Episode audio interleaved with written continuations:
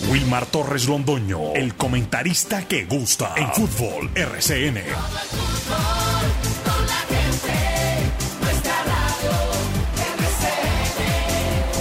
Fútbol RCN.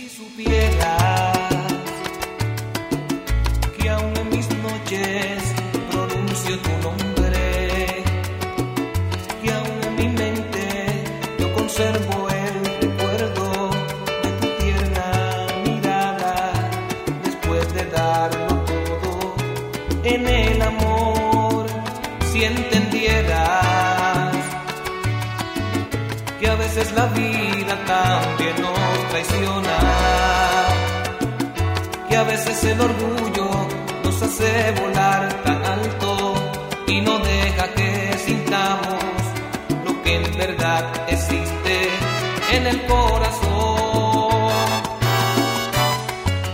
¿Y qué más puedo yo decir?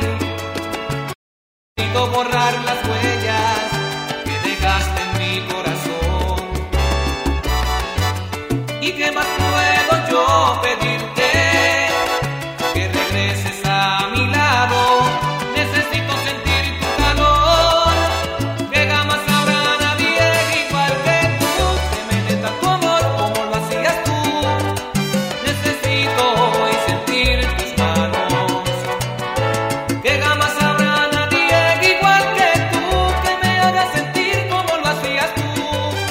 buenos días, bienvenidos amigos oyentes. Ya estamos acá al aire, los dueños del balón de RCN.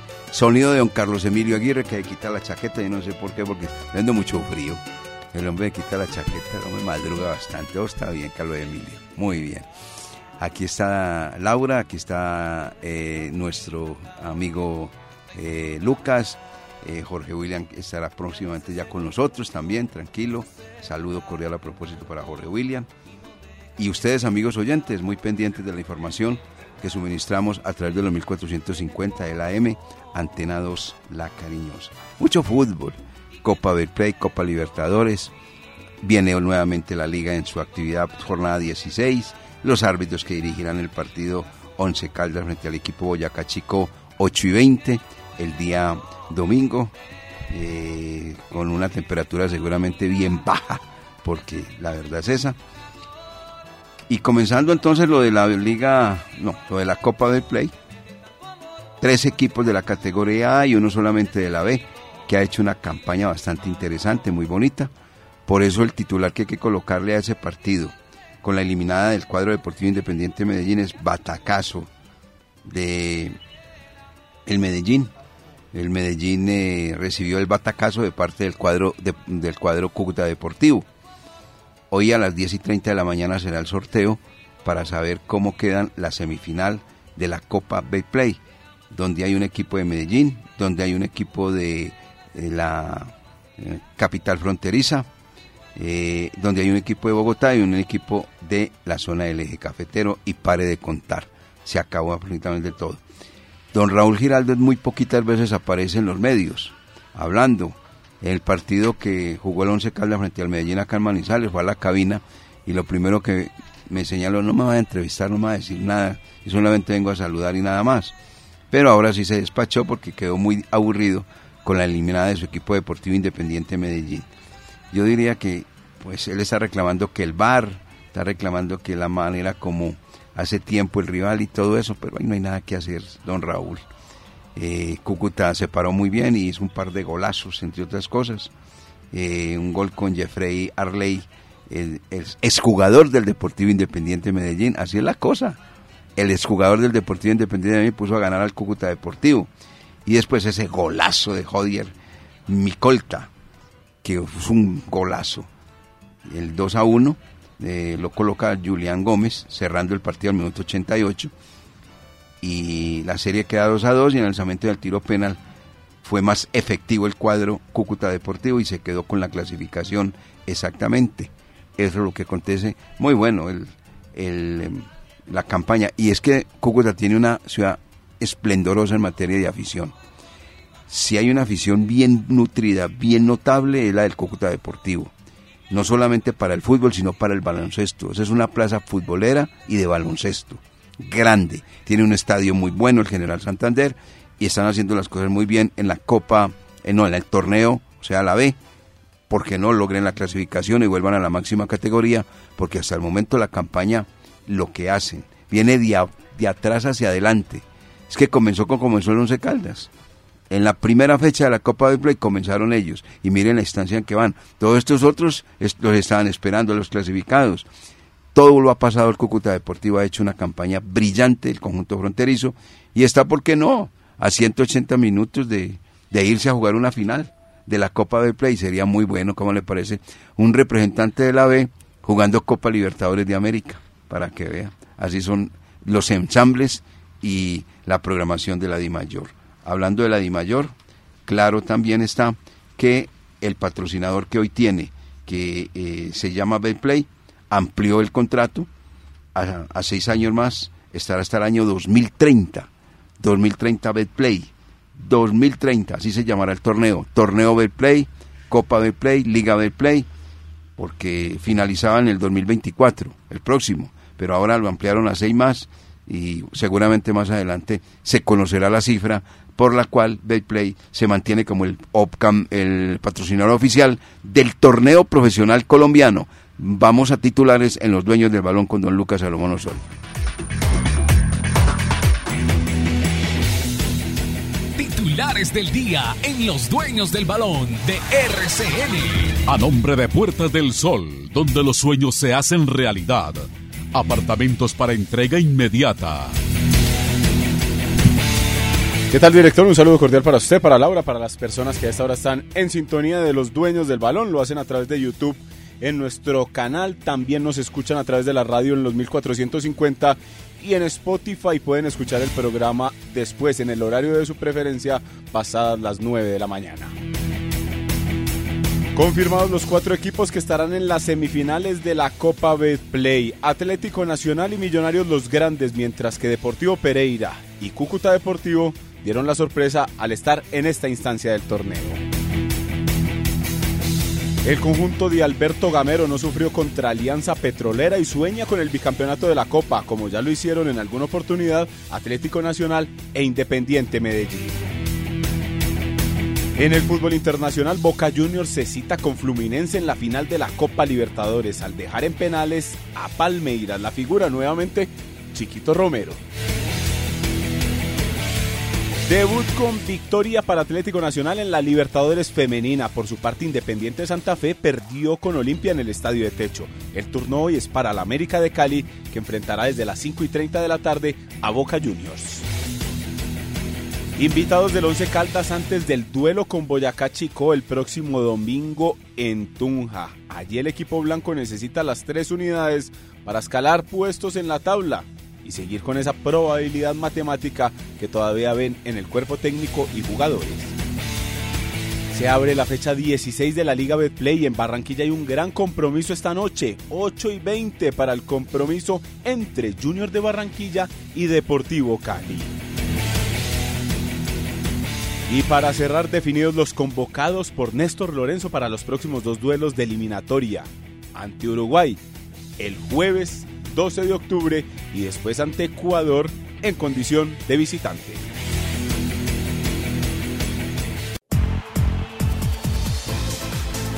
En los dueños del balón, Laura Orozco Dávila.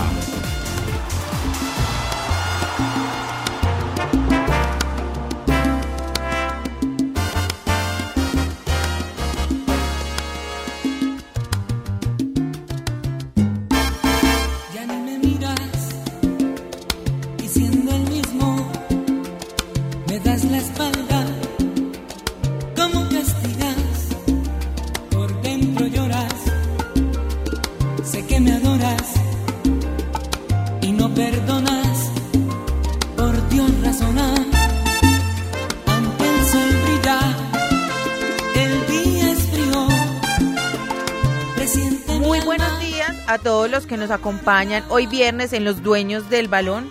Ayer se jugó la primera fecha de la Copa Libertadores femenina con resultados como Palmeiras, las actuales campeonas, golearon 5-0 a Barcelona de Ecuador, Universitario de Perú perdió 1-0 ante Universidad de Chile, Atlético Nacional en su debut en este certamen ganó 3-0 a Caracas y Santa Fe perdió 2-1 ante Olimpia en el Metropolitano de Techo. Y Atlético Huila recibió una multa por 27 millones 840 mil pesos por la acción que cometió el recoge bolas en el partido ante Equidad. Sabiendo yo que cuando quieras todo esto lo terminas, aunque el. Experiencia, mundialistas, profesionales. Ellos son los dueños del balón, sello exitoso de la información deportiva. Primero, pues hombre, tiene que darle uno la felicitación a el equipo de Macías Fútbol Club del profesor Jaime Andrés Giraldo que sigue dando muy buen resultado. Ya va para la cuarta etapa del torneo de la C. Eh, ellos en la visita que tuvieron por allá al Caquetá lograron la clasificación, vinieron, les tocó jugar frente al Polideportivo, eh, frente al Polideportivo, no, al Politécnico de Jaime Isaza Cadavid en Medellín. Hace ocho días empataron uno por uno y ahora juegan en el Polideportivo de Villa María mañana a las 4 de la tarde. Ha avanzado bastante, hombre, el equipo de el profesor Jaime Andrés Giraldo y con las uñas, porque de verdad, entre otras cosas, uno lee que tienen un bono de apoyo del torneo nacional de la primera C, para un bono de apoyo de cinco mil pesitos, para tratar de salir adelante, porque tiene muchas refugias, muchos inconvenientes. No ha sido nada fácil, les ha tocado prácticamente, como les digo, trabajar con las uñas y así todo, ahí van, ahí van, ahí van y vienen, ya van a la cuarta etapa. ¿Y por qué no? Podrían superar a un equipo que lo tiene todo, como es el Politécnico Jaime Sasa Cadavid de la capital de la montaña, de Medellín. El partido en los primeros 90 minutos jugado en cancha antioqueña está uno por uno. Ahora se juega en cancha caldense a las 4 de la tarde mañana, cordial invitación en el Polideportivo de, Mar- de Villa María, cuando el equipo de Macías Fútbol Club recibe al Politécnico Jaime Isaza Cadavid. Mucha suerte, profesor Jaime Andrés Giraldo, y ojalá logre avanzar mucho más de lo que hasta el momento ha presentado, representando al departamento de Caldas en la categoría C. Hace mucho tiempo nosotros conocemos la frase que es hígado, corazón y luego el resto es el Boca Juniors. Ese Boca Juniors es eso. Si alguien quiere ver un partido donde corra, donde se corra, donde se meta y donde no se juegue fútbol, simplemente siéntese a ver a Boca Juniors. Si quieren ver un equipo que revienta la pelota a la tribuna, pónganse a ver, pónganse a ver a, a Boca Juniors. Si quieren ver un equipo mañoso, pónganse a ver a Boca Juniors. Todo el antifútbol, pero están en la final prácticamente, están en la final de la Copa Libertadores de América. ¿Qué hacemos ante eso? Y la verdad, ese es el fútbol. Mientras hay unos que la tocan bien, la tocan bien, la amasan, y como decía Pipa Botero, como dice, porque Pipa Botero, gracias a Dios, está vivo, la ponen hasta en la orejita y pierden mucho, pierden los títulos, pierden los títulos.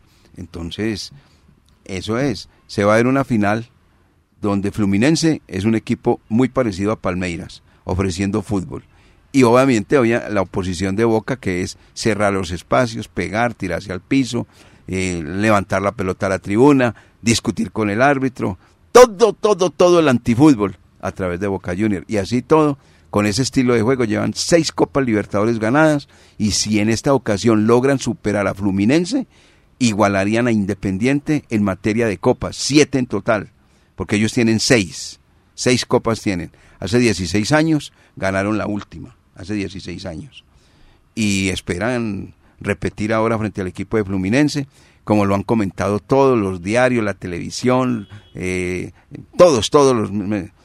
Un equipo clasificado y sin ganar partidos aprovechando al chiquito Romero. Lo que pasa es que uno ve, al chiquito Romero y le mete una intimidad, intimida al, al, ejecutante. Es un hombre con un cálculo, un hombre soberbio, muy agrandado, lógicamente, como todos los argentinos, pero es un hombre que hay que reconocerle que tiene a Boca Juniors en esa última, las últimas dos instancias. Frente a Racing, él. Frente al equipo Palmeiras, él. En el partido disputado frente a Palmeiras en los 90 minutos, él atajó unos balones increíbles. El chiquito Romero le hizo supremamente, lo hizo supremamente bien. Ese es el Boca. Y así ha sido el Boca. Y aquí a Manizales vino por la misma vía. Cuando Burdizo empató el partido, ¿de acuerdo? Sí, de golpe de cabeza. De golpe de cabeza, a la salida hay un tiro de esquina. En las poquitas equivocaciones que tuvo en la Copa Libertadores Senado, porque salió mal. Se quedó a mitad de camino. Le quedó a mitad de camino y Burdizo aprovechó a la salida en tiro de esquina. Eso fue en la portería Sur. sur, exactamente, la sur. Y cobraron y tenga pues el 1-1. Y después, gracias a Dios, en los penales, Abondencieri no pudo y tampoco pudo Schiavi y tampoco pudo porque Schiavi la tiró por allá cerca a Bomberos. Sí. El que se equivocó fue el otro, ¿cómo se llama? El zurdito, no me acuerdo. Eh, Franco Cangel. Fran- Franco Cangeli. Bueno. También ya- se equivocó Burdizo que la puso en el palo. en el palo y ya nos habíamos equivocado con Valentierra que nunca fallaba. A que vea. Pero son las cosas, cuando uno va a ganar, va a ganar. Y le ganaron la Copa Libertadores por la vía que ellos han ganado todo, que es por la vía del lanzamiento desde el punto penal. No, ahí fueron, sí, lanzamiento desde el punto penal. Vea que el dato es que Boca Juniors alcanza su duodécima final de la Copa Libertadores. Y el más escalofriante o como el más llamativo es lo que usted manifestaba, que sin ganar un partido después de la fase de grupos está accediendo a la final. Me hizo acordar ayer Boca Juniors también de lo que hizo en alguna oportunidad Independiente Santa Fe, cuando se quedó con la Sudamericana. Ah, sí, 2015. 2015. Así, a un, un camino muy parecido. Obviamente estamos hablando de equipos totalmente diferentes y de quilates eh, eh, totalmente eh, contrarios. Pero sí, Boca Juniors entonces se cita el próximo 4 de noviembre en el Maracaná contra Fluminense. Gran entonces partido. Boca Juniors con lo que usted manifestaba con ese tipo de juego. Fluminense con Un fútbol fluido. un, un fútbol muy diferente, muy fluido, con el goleador de la Copa, con gente de experiencia y obviamente además que va a estar eh, repleto ese escenario Maracaná- para, Maracaná. para, para ese, para ese Claro. compromiso. Y juega de local, lógicamente, Fluminense. Él no tiene la culpa. Alguien decía, ¿pero por qué tiene que jugar en Brasil? No, es que estaba diseñada la Copa Libertadores así. La final de la Copa Libertadores, jugara quien la jugara, iba a ser en el Maracaná. Y la final de la Copa Suramericana iba a ser en territorio uruguayo, más propiamente en Maldonado. El 28 se juega la final de la Copa Suramericana entre Fortaleza y Liga Deportiva de Quito. Fortaleza no ha ganado, Quito, la Liga de Quito sí la ha ganado, la Copa Suramericana, y ganó también una Copa Libertadores. Ayer les contábamos. Cuando ganó la Copa Libertadores de América, el equipo, el equipo eh, ecuatoriano eliminó a Fluminense. Y cuando ganó la Copa eh, Suramericana, eliminó a, a- a- Fluminense. Cosa bien particular, hombre. Bueno, ahora ya pues tiene un rival totalmente distinto Liga, que es Fortaleza, que entre otras cosas lo noté muy bien a ese equipo brasilero. Ahora se va a jugar entonces la final de la Copa Libertadores el 4 de noviembre, que es un sábado, en la cancha del, en la cancha de el Maracaná.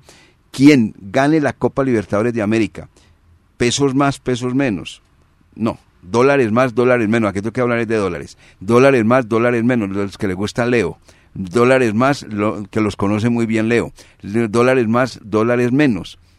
29 millones de dólares se gana el campeón de la Copa Libertadores de América versión 2023 por las instancias, porque pues se gana eh, 18 por la final, pero por las instancias, o sea, por haber pasado a octavos, a cuartos, a semifinal, eso suma y, y el balance general es 29, casi 30 millones de dólares se gana el campeón de la Copa Libertadores de América y ese va a ser, como están las condiciones, pues, hombre, con esa suerte que tiene puede ser Boca y llegaría al séptimo título. Si no es Boca, entonces Fluminense ganaría su primera Copa Libertadores de América, porque nunca la ha ganado el equipo Fluminense. Oiga, director, y siquiera se da esa final entre argentinos y brasileños, porque a veces ha perdido importancia o relevancia cuando la final queda en manos de dos equipos brasileños o del mismo país. Pues, pues, obviamente para acá, pero yo no la veo así.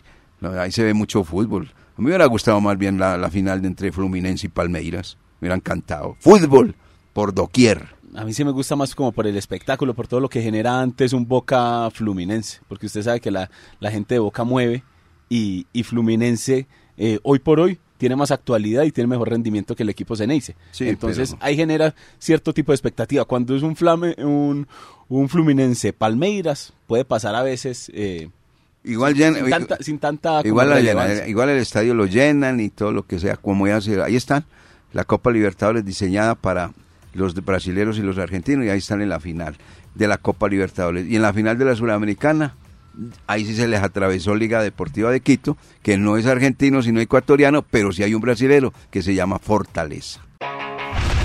fútbol es una pasión y con la misma pasión los dueños del balón trabajan para usted. 8 de, la mañana, 8 de la mañana con 33 minutos.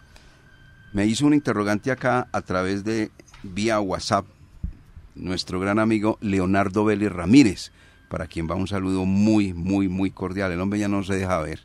Primero se dejaba ver, mucho ya no se deja ver Leonardo Vélez Ramírez. Bueno, me hace el siguiente interrogante. Espere, verá que aquí lo voy a leer textualmente, porque la hoja que me colocó este tema. Se lo escriben mediante el, el programa, muchas, bueno. Eh, buenos días, Wilmar. Pregunta, eh, para que nos informe a todos los oyentes. Si gana el torneo Cúcuta Deportivo, ¿sí lo dejan jugar Copa Libertadores? Tengo entendido que un equipo de la B no puede. La respuesta a la siguiente leo y oyentes. Cúcuta Deportivo tiene que realizar brillantemente dos pasos. El primero, que es el inmediato, ganar el cupo, o sea, ser campeón de la B, eh, perdón, campeón de, de la Copa del Play, campeón de la Copa del Play. Y para poder representar a Colombia en la Copa Libertadores de América del año 2024, debe ganar el cupo para estar dentro de los 20 mejores del fútbol profesional colombiano, o sea, ganar el cupo de el ascenso. Pueda primero, segundo, como sea, pero si aparece en el año 2024 matriculado como uno de los 20 equipos de la categoría A, puede representar a Colombia en la Copa Libertadores de América. Está claro. Entonces son dos pasos. El primero, que todavía no lo ha logrado porque pues va en las instancias, debe ganar la Copa de Play. Y si gana la Copa de Play para poder representar a Colombia, ese cupo de Copa Libertadores debe estar integrando los 20 equipos del fútbol profesional colombiano categoría A. En caso de que logre lo primero, o sea, Copa de Play, y no logre lo segundo, no Hacienda, le dan un premio, que es plata. Eso es lo que me, me acaban de decir, informar. Ahí está clarito. Ya lo que pasó el caso específico de Patronato. Patronato compartió eh, grupo de Copa Libertadores con Atlético Nacional, pero fue campeón de la Copa Argentina y por eso le, le dieron el acceso a la Copa Libertadores. Cuando usted accede a la Copa Libertadores siendo campeón de un evento en evento. Sudamérica, independientemente de la categoría sea A o sea B, ingresa. Pero, pero no, no un torneo menor, sino mayor. Exactamente. Porque es que el, el de la Copa de Play, un torneo, no, no lo llamemos menor, pero no es el máximo de, de, la, de la categoría A. Pero vea lo que pasó entonces con Patronato, que compartió entonces grupo. Pero fue campeón con Atlético de, de Nacional. todos los... eh, campeón de la Copa de Argentina. y por eso la. Conmebol hace la excepción con campeones de segunda división y los deja Ah, estar entonces en el evento internacional. No, no, esa- ahí- yo creo que está claro, ¿cierto? Sí, Sí, bueno, seguimos. seguimos. Vamos con lo del Once Caldas, que ayer eh, estaban muy contentos, abrazos van, abrazos vienen. ¿Quién yo lo quiero, contento? No, espera, yo lo quiero mucho, él me ama, yo también, no tenemos problema, yo no sé qué, eso no can- Eso son cosas del deporte, entre Dairo y Pedro Sarmiento. Eso es muy similar a lo que se vive hoy la parte política. No en todos, hay excepciones, pero hay, y los escucha usted a través de los medios de comunicación y tal, y se dan y se dan, y fulano de tal que no sé qué, que no sé cuándo. Y el otro le dice, y fulano de tal que hizo esto y no sé qué. O sea, y después están fuera, están en el club, en cualquier club del, del país tomando cafecito, bien, y la otra gente por allá, muertos de la piedra, ese man lo que dijo, yo voy con él, y el otro, no, yo voy con, y ellos muertos de la R. Es el mismo caso de Dairo, el caso de, de Sarmiento, fue una calentura ahí y se acabó. ¿O no? Así es, y eso fue lo que pues en zona mixta, ayer que tuvimos eh, la oportunidad de entrevistar a Dairo, fue lo que dijo, sí, lo que usted, eh, con lo que inició, eh, Sarmiento salió con Dairo abrazado, que no había pasado nada, que eran calenturas del partido, que él lo quería mucho, que eran muy amigos y pues eh, también se le preguntó a Dairo Moreno por este tema y esto fue lo que él dijo. Siempre he estado bien, yo no sé por qué. Eso es fútbol, o sea, son calenturas de, fútbol. No pasa acá en el Once Caldas, pasa en, todas las ligas del mundo, en camerinos. Creo que eso hace parte del fútbol. Eso porque nosotros somos personas profesionales que nos gusta ganar. Por ahí veces la, impotencia lo, lo lleva a uno, pero yo creo que eso se, se quedó en el camerino ya. Nosotros estamos es para hacer cosas bien para el equipo, para la institución, para la gente, para, para todos. Entonces estamos bien, la verdad que no sé qué, qué, problemas están armando, ¿no? son, son calenturas que pasan en el momento y la verdad que con el profe respeto, cariño que tengo porque sabemos la, el gran ser humano, la persona que es y la verdad yo haciendo mi trabajo, que es hacer goles, hacer buenas actuaciones con la, con la camiseta que, que yo amo, yo siempre, y el equipo, los compañeros, el cuerpo técnico, la afición, los directivos, todos queremos ganar, pero hay frustración porque sabemos que esto es un equipo muy grande, el Once Caldas sabemos lo que representa a nivel nacional e internacionalmente, y la verdad que eh, no estar en finales por ahí es, un, es una impotencia muy grande. Tenemos cinco finales, vamos a afrontarlas de la mejor manera para Dios quiera que nos dé ese milagro de estar en las finales. Dairo está muy cerca de igualar a Iván René Valenciano en el tema de los goles. ¿Cree que este semestre le alcanza para igualarlo o superarlo? A ver, yo trabajo cada día para eso, para, para hacer goles, que eso me caracteriza a mí siempre, eh, de ser goleador en el equipo donde yo me ha, representado en eso. Creo que tengo, tengo cosas eh, personales, como te digo, o sea, retos que tengo que a, corto plazo pero también eso va en lo colectivo. Quiero también romper récords, pero con el equipo también siendo campeón, que, que es lo más importante. Como bien saben que el equipo que yo amo, el equipo que, que me ha dado toda la ciudad, la, la, gente, entonces quiero, quiero dejar huella en el, tanto en lo personal como en lo colectivo que darle otra estrella a esta institución tan grande que es Once Caldas. ¿Y espera continuar acá en el equipo el siguiente semestre o está buscando otro rumbo? No, la verdad, estoy muy contento acá. Yo, yo quiero retirarme acá, siempre se lo, lo he manifestado estoy, el día a día estoy trabajando, estoy haciendo cosas, pero sí, sí quiero estar muchos, mucho tiempo, muchos años en el equipo, como te digo, para romper récords, tanto en lo personal como en lo colectivo, que es darle otra estrella a esa institución que se lo merece. Ya es hora que el Once Calda, la gente se lo merece, porque sabemos que cada partido que vamos de local nos hace sentir eso, la, gente fuera de la cancha acompañándonos. Sabemos que siempre eh, durante el año eh, siempre nos han acompañado 15 mil, 20 mil personas en cada partido. Entonces ya, ya es hora que el equipo la gente, la, de, una alegría inmensa que es una, una vuelta olímpica otra vez acá en el Palo Grande. Dairo, ¿por qué la sensación en este año, casi siempre en su carrera deportiva, que a usted le va bien, pero en este caso el equipo le está yendo mal? No es mal, son cosas que pasan en el fútbol. Creo que eh, en lo personal, pues eh, las cosas están saliendo, pero lo importante es que el colectivo estamos trabajando, estamos haciendo las cosas de la, de la mejor manera. Son cosas que pasan en el fútbol que por ahí no, no nos han salido porque como han visto, el equipo trabaja, todos los compañeros, el cuerpo técnico, todos los directivos, el mismo presidente que la verdad que está metiendo mucho por, la institución.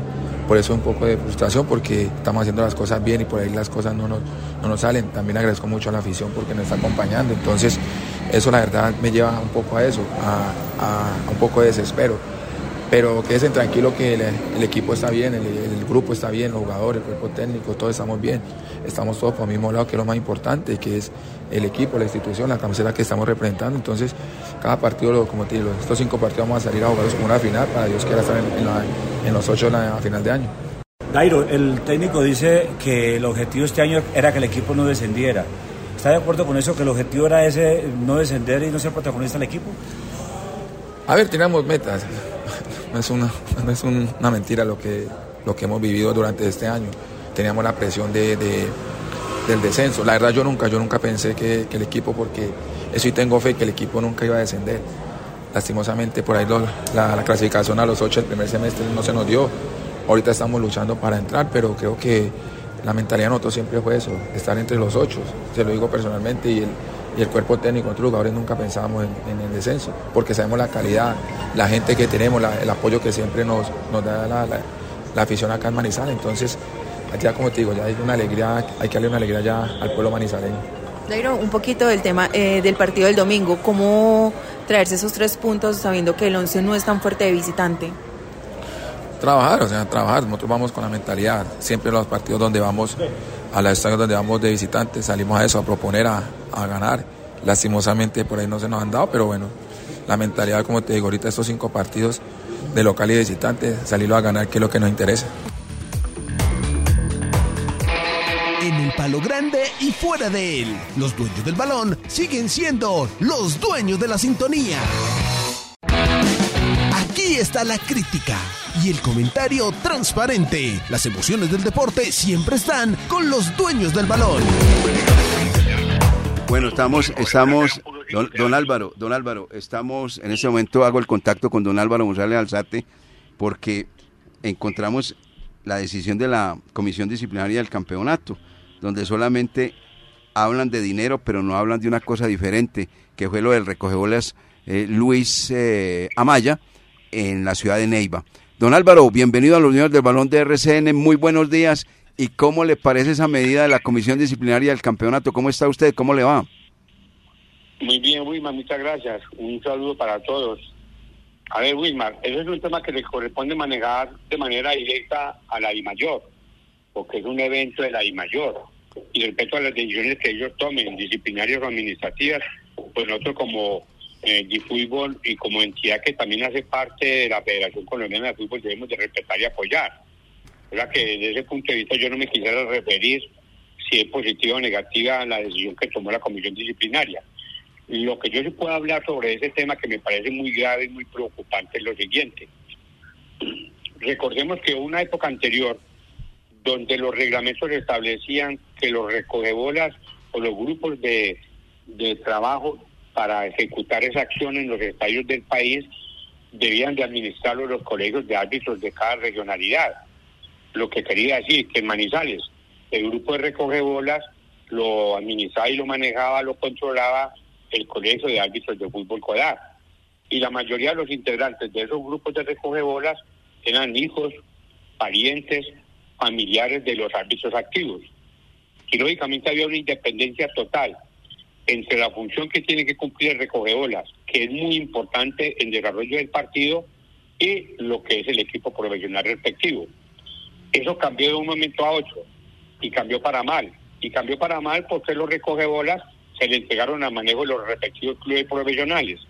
Y los directivos de los clubes profesionales, a través de algunos funcionarios del mismo club, son los que organizan ese grupo. Y lógicamente quedan prácticamente dependiendo los integrantes en cumplimiento de la función de recogebolas del club profesional respectivo y del club profesional correspondiente. Y lo que es peor, en muchas oportunidades son miembros del cuerpo técnico del respectivo club local los que dirigen esa acción. Por eso pasa lo que realmente sucedió muy lamentable en, el partido en cuestión, en, en mención. Yo lo que estoy recomendando a la federación, y así lo vamos a plantear en una reunión oficial, es que volvamos al tema anterior, que se reglamente nuevamente por parte de la federación, que tiene que haber una independencia de todos los actores que manejan un partido en donde se le den garantías tanto al equipo local como al equipo visitante. Y una de las garantías es que haya una neutralidad total en un control de lo que tiene que ser del partido por parte de la federación y el organizador del evento. Entonces queremos proponer que los grupos de recogebolas vuelvan a ser controlados, manejados y dirigidos por los colegios de árbitros de la localidad. Me parece una medida sana y eso evita cualquier problema porque ellos tienen que ser neutrales como es el central, los asistentes, el del bar y toda esa serie de cosas que hoy se maneja en el fútbol mundial. Tengo que aprovecharlo, don Álvaro González Alzate, a las 8 de la mañana con 49 minutos, el sub-20 femenino, donde infortunadamente nosotros no estamos en el radar desde el punto de vista escenario, porque usted en una nota que le hice anteriormente decía, no, Manizales no, porque es que el estadio no está en condiciones, está caído, toda serie de cosas. ¿Qué podemos hablar del sub-20 femenino que está muy próximo a realizarse en territorio colombiano, don Álvaro González Alzate?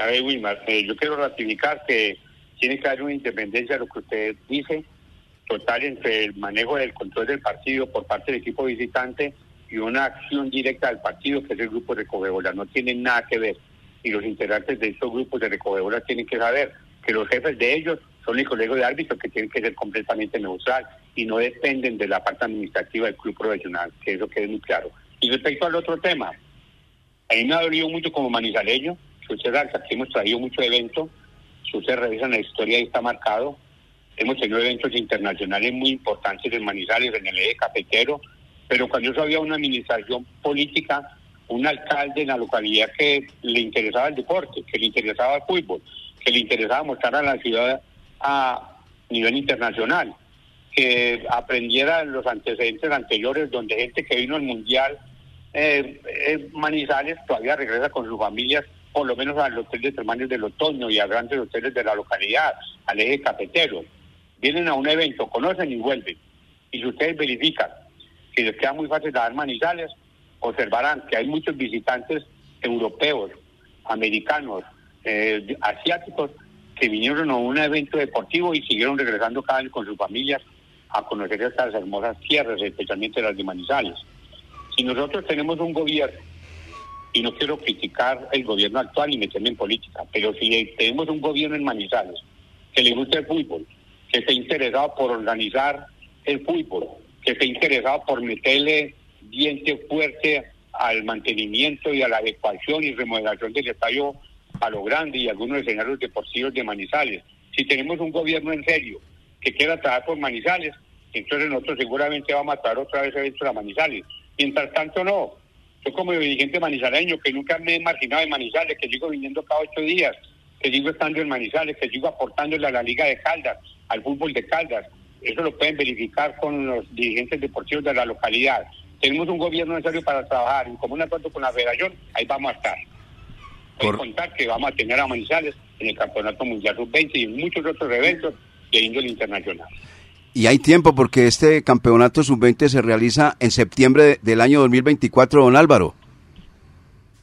No hay ningún problema porque si tenemos los votos no importa el tiempo, importa la necesidad, el interés y sobre todo la posibilidad que tengamos unos administradores que correspondan para hacer unos eventos importantes y Manizales vuelva a ser lo que era a nivel del fútbol colombiano internacionalmente. No, pero yo me refiero al tiempo es que con una administración que obviamente levante el vetusto hoy Estadio Palo Grande, pues obviamente se haga una inspección de parte de Conmebol y digan, sí, está apto, está en condiciones para recibir un evento internacional. A eso me refiero, don, don Álvaro González Alzate. Manizales ya tiene antecedentes en Conmebol y en la FIFA, ya hemos hecho eventos. Simplemente es volver a ambientar lo que teníamos en época anterior y para eso sí disponemos del tiempo necesario. ¿Cómo se siente para Uruguay-Colombia? Bueno, después del 9-0 con Londrina, yo nunca eh, soy arribista, siempre recuerdo eso, prometí nunca más volver a decir que vamos a ganar. La intención de nosotros siempre es que tenemos que ganar todos los partidos, los técnicos nunca programan un equipo para perder, todos lo programan para ganar. Igual que confiamos nosotros en Dios, también confía el contendor, pero lo que sí es que tenemos equipo y tenemos con qué responder y sobre todo hay mucho optimismo y somos muy positivos en que con la selección que tenemos y la convocatoria que se hizo, hay materia prima humana futbolísticamente hablando para hacer un gran papel, no solamente en estos partidos próximos que tenemos, sino en toda la eliminatoria y en cualquier evento internacional. Y además tenemos un ejemplo muy claro, el fútbol femenino. Está marcando una, un índice muy alto, ¿no? Exacto. El fútbol masculino. Sí, así es. Está dejando muy alta la vara bueno, miremos a ver también de qué somos capaces los hombres.